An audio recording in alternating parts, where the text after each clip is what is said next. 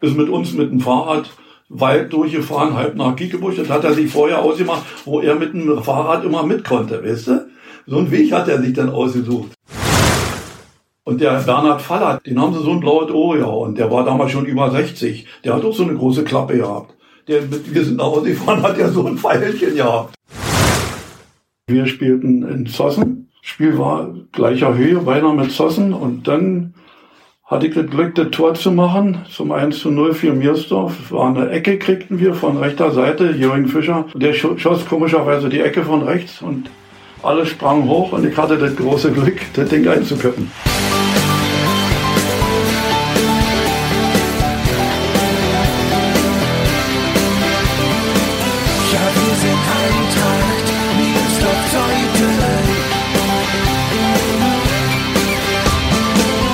Damit herzlich willkommen zu Die Eintracht im Ohr, dem Podcast des SC Eintracht Meersdorf-Zeuthen. Ein Aufstiegsjubiläum haben wir in diesem Jahr an dieser Stelle schon ausgiebig gefeiert. Im Juni ging es in einer dreiteiligen Serie um den Sprung in die Brandenburg-Liga vor zehn Jahren. Aber es gibt noch ein weiteres Jubiläum. Vor 65 Jahren, also im Jahre 1957, stieg die SG Eintracht Meersdorf in die Bezirksliga auf damals die vierthöchste Spielklasse in der DDR. Es war der Beginn einer Ära, die Mannschaft sollte über viele Jahre die Eintracht prägen. Klaus Krüger ist einer der Aufstiegshelden von damals und er erinnert sich an Trainer Hanne Koch und dessen Taktik und Trainingsmethoden, an den Streit im Café Corso, der fast alles zunichte gemacht hätte, und an das Tor zum Aufstieg, das er in Zossen erzielt hat. Mein Name ist Gregor Rumeler und ich wünsche euch viel Spaß beim Zuhören.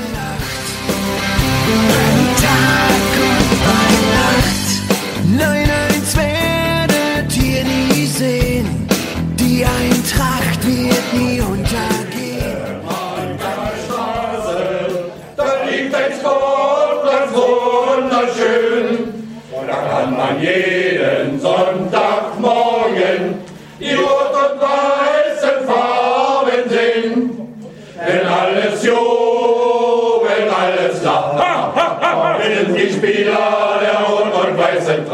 Da herrscht ja richtig gute Stimmung bei diesem Treffen alter Eintrachtler vor einigen Jahren.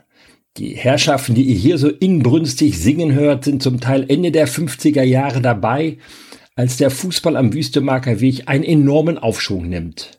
Eine Mischung aus jungen und erfahrenen Spielern ist es, die 1957, also vor 65 Jahren, den Aufstieg in die Bezirksliga schafft, damals die vierthöchste Spielklasse der DDR, und damit die Grundlage legt für eine erfolgreiche Ära, die bis weit in die 60er Jahre hineinreicht.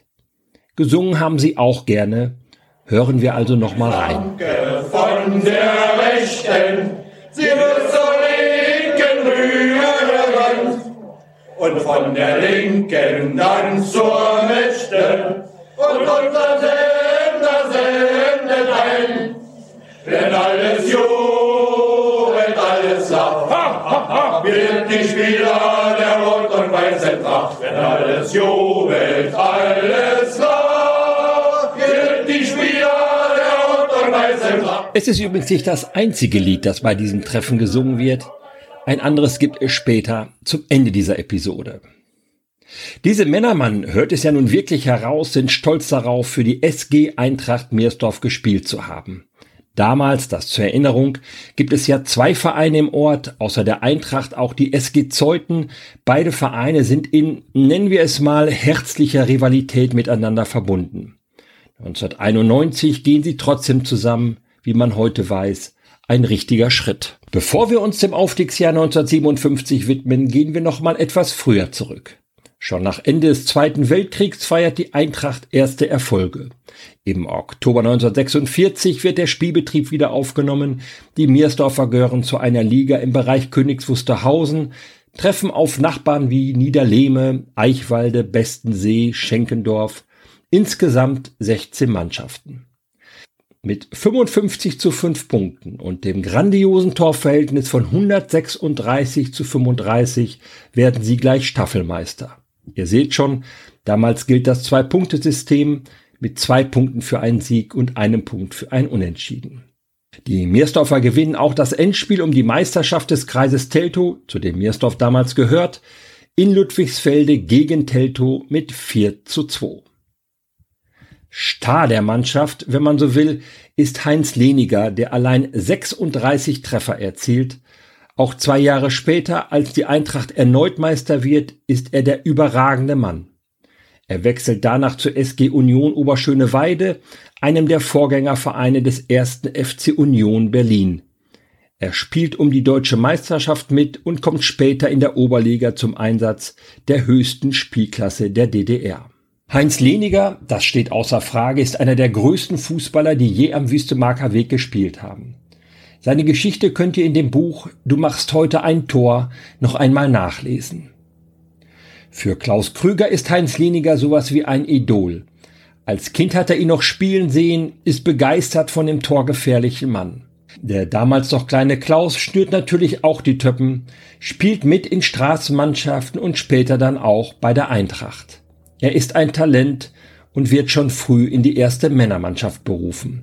Klaus erinnert sich. Ich bin äh, 55, ja. 15, mit 17 bin ich äh, in der erste genommen worden, aus der Jugend rausgenommen worden. Das war 1955 zu 56 und 56 sind die, meine Kumpels, alle nachgerückt von der Jugend gekommen. Trainer ist damals Hanne Koch, eine ähnlich prägende Figur wie gut fünf Jahrzehnte später Uli Prüfke. Was Hanne Koch und Uli Prüfke gemeinsam haben? Eine gewisse Strenge, man kann auch sagen Autorität. Hanne Koch nimmt keine Rücksicht auf große Namen. Peter Wille zum Beispiel, den alle nur Pingo nennen, ist damals einer der Topspieler, aber auch etwas eigenwillig. Und damit ist er bei Hanne Koch genau an der richtigen Adresse. Der hat da durchgegriffen, der hat der Pingo zu kicken lassen, wenn der gebockt hat oder rumgezickt hat. Peter war äh, kein Techniker, aber was da unheimlich gut war, links und rechts, mit beide Beine konnte der schießen. Du haben wir gegen Lok Seifeld, da waren wir traurig, hat er den nicht spielen lassen. So hat er durchgezogen. Und was Hanne Koch noch wichtig ist, die Spieler müssen nicht nur fit sein, sie müssen topfit sein.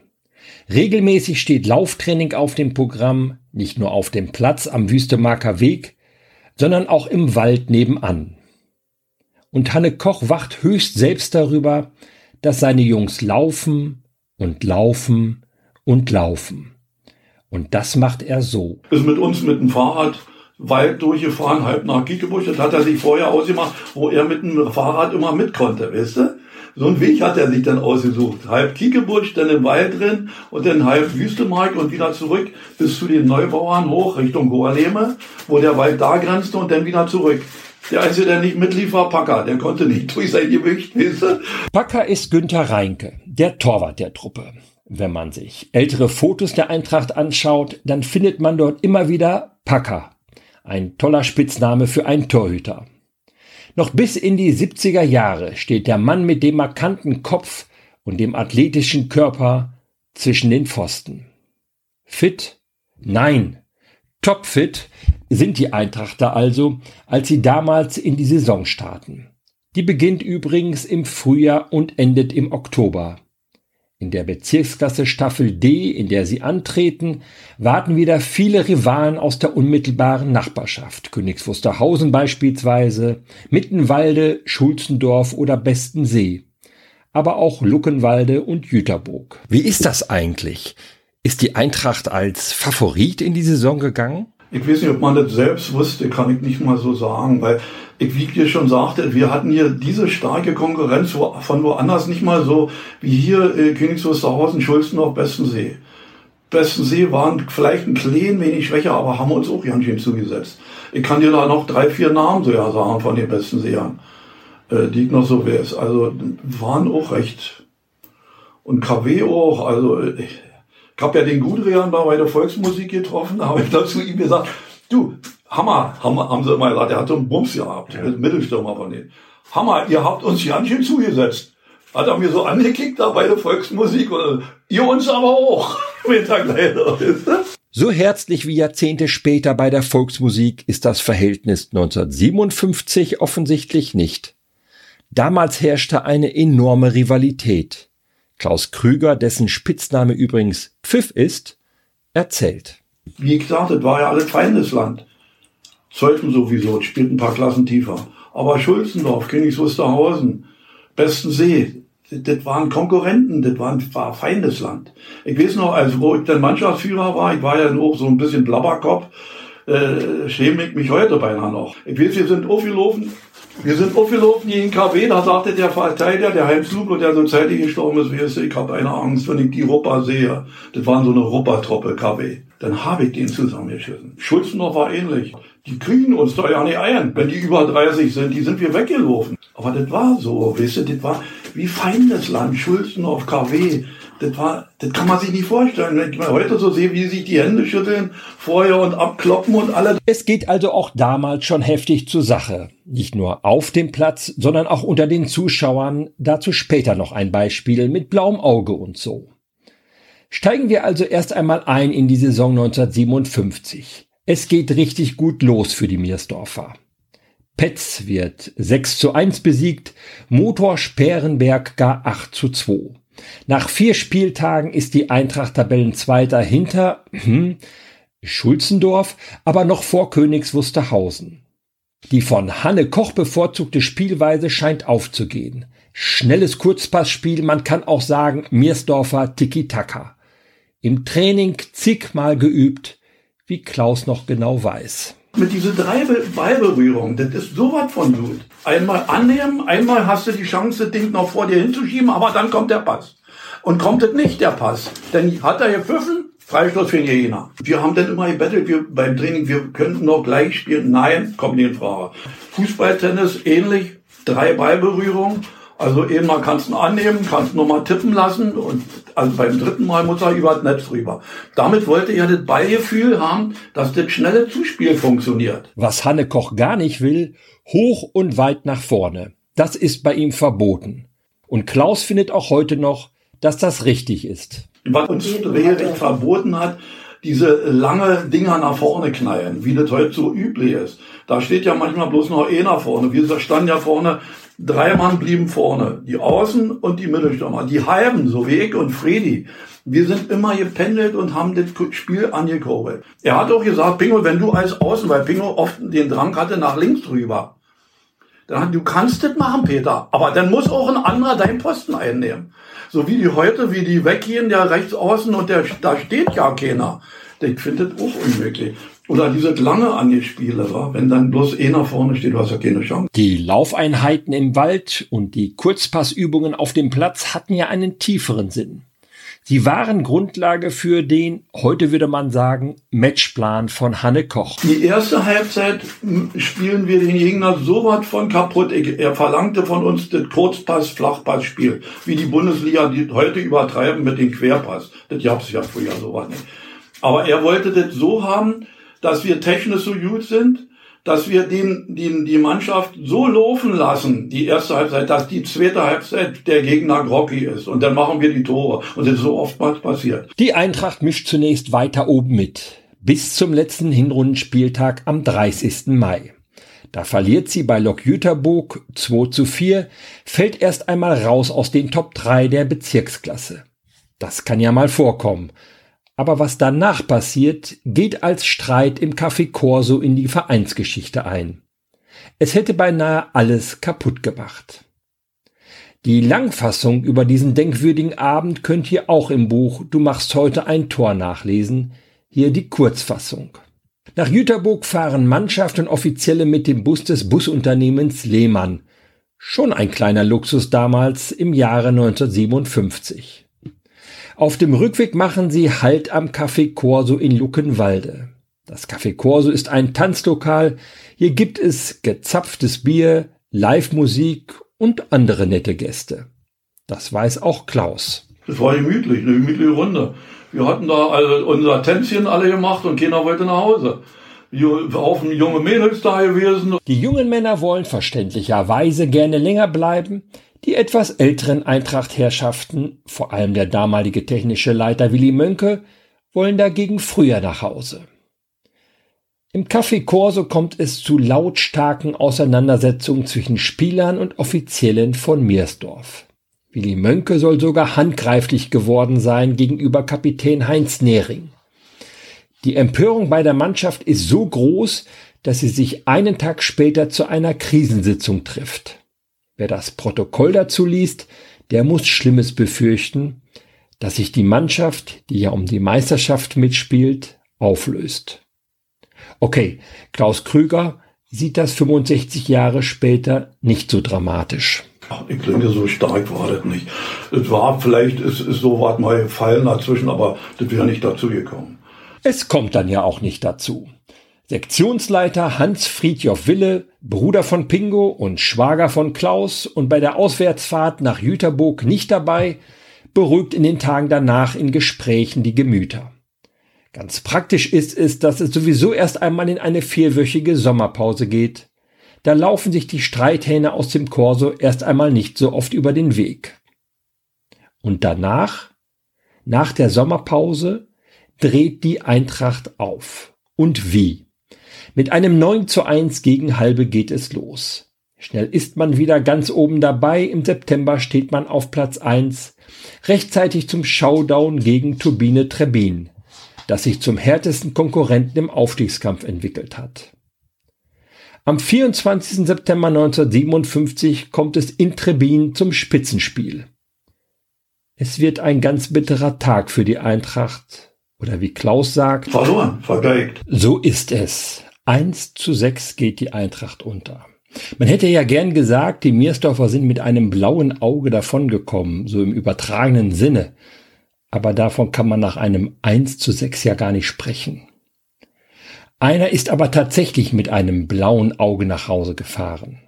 Ein Fan. Wir sind mit dem Bus hingefahren und da war noch äh, Reinhold Botzin, das war so, der war, ich weiß nicht, ob er im Vorstand war, aber ein ganz großer Fan. Der brachte so eine Plakate noch. Man sagte es schon in Stadt und Wald, Eintracht macht Turbine kalt. Und, und der Bernhard Fallert, den haben sie so ein blaues Ohr, ja. Und der war damals schon über 60. Der hat auch so eine große Klappe gehabt. Der mit, wir sind nach Hause gefahren, hat ja so ein Pfeilchen gehabt, du, von den Trebinern. Man muss sagen, ordentlich was los beim Bezirksklassen-Spitzenspiel zwischen Trebin und Miersdorf im Jahre 1957. Ein Zuschauer kassiert ein Pfeilchen. Wer hätte das gedacht? Keine Frage, es geht zur Sache damals. Immerhin, die Eintracht bleibt trotz der Klatsche Tabellenführer, punktgleich mit Trebin. Am 29. Oktober, dem letzten Spieltag der Saison, kommt es zum Fernduell. Und dass die Miersdorfer an dem Tag den Sack zumachen, ist vor allem auch ihm zu verdanken. Trebin musste nach Mittenwalde und wir spielten in Zossen. Spiel war auf gleicher Höhe, beinahe mit Zossen und dann hatte ich das Glück, das Tor zu machen, zum 1 zu 0 für Miersdorf. War eine Ecke, kriegten wir von rechter Seite. Jürgen Fischer spielte damals nicht mehr links außen. Dafür war Briesenig von Königs Wusterhausen gekommen. Und Jürgen spielte Mittelstürmer. Und der schoss komischerweise die Ecke von rechts und alles sprang hoch und ich hatte das große Glück, das Ding einzuköppen. Das war für mich ein großer Erfolg an und für sich. Klaus Krüger köpft also das Tor zum 1 zu 0 Sieg der Eintracht in Zossen. Einer, vielleicht sogar der größte Moment seiner Karriere. Denn damit ist der Aufstieg der Eintracht perfekt, zumal Trebin überraschend in Mittenwalde verliert. Mit 37 zu 11 Punkten und 88 zu 40 Toren belegt Meersdorf in der Bezirksklasse Platz 1. Aha, fest steht, es ist der Beginn einer Ära, Daran ändert auch nichts der direkte Abstieg im Jahre 1958. Im gleichen Jahr gewinnt die Eintracht den Bezirkspokal durch ein 2 zu 0 gegen Stahl Henningsdorf. 1959 geht es zudem gleich wieder hoch und dann bleibt die Eintracht in der Bezirksliga, belegt dort 1960 sogar Platz 3. Dass sie 1964 absteigen muss, hat weniger sportliche Gründe. Die sind ja nicht richtig abgestiegen, aber durch die neue Einteilung war ja in der Bezirksliga wohl aufgelöst wurde und dadurch Mirsdorf dann leider aus der Bezirksliga leider weg war. Genau so ist es. Die beiden Bezirksligen des Bezirks Potsdam werden zusammengelegt. Meersdorf, das 1964 auf Platz 9 kommt, fällt dieser Halbierung zum Opfer. Die guten Resultate der vorherigen Spielzeiten zählen offensichtlich nicht. Klaus Krüger kann in dieser Zeit nur noch sporadisch auflaufen. Das Knie bereitet ihm große Probleme. Der Eintracht ist der Meisterspieler von 1957 natürlich treu geblieben, ist zusammen mit Frau Karin bei vielen Heimspielen dabei, nicht nur der Erstmänner, sondern auch der Zweitmännermannschaft und der Frauen. Die Aufstiegshelden von 1957 treffen sich auch Jahre später immer wieder, plaudern über tolle Tore, Waldläufe mit Radfahrer Hanne Koch und Fans mit Pfeilchen. Und manchmal singen sie auch zum Beispiel dieses Lied. Frohen und weiß will ich nicht. Kein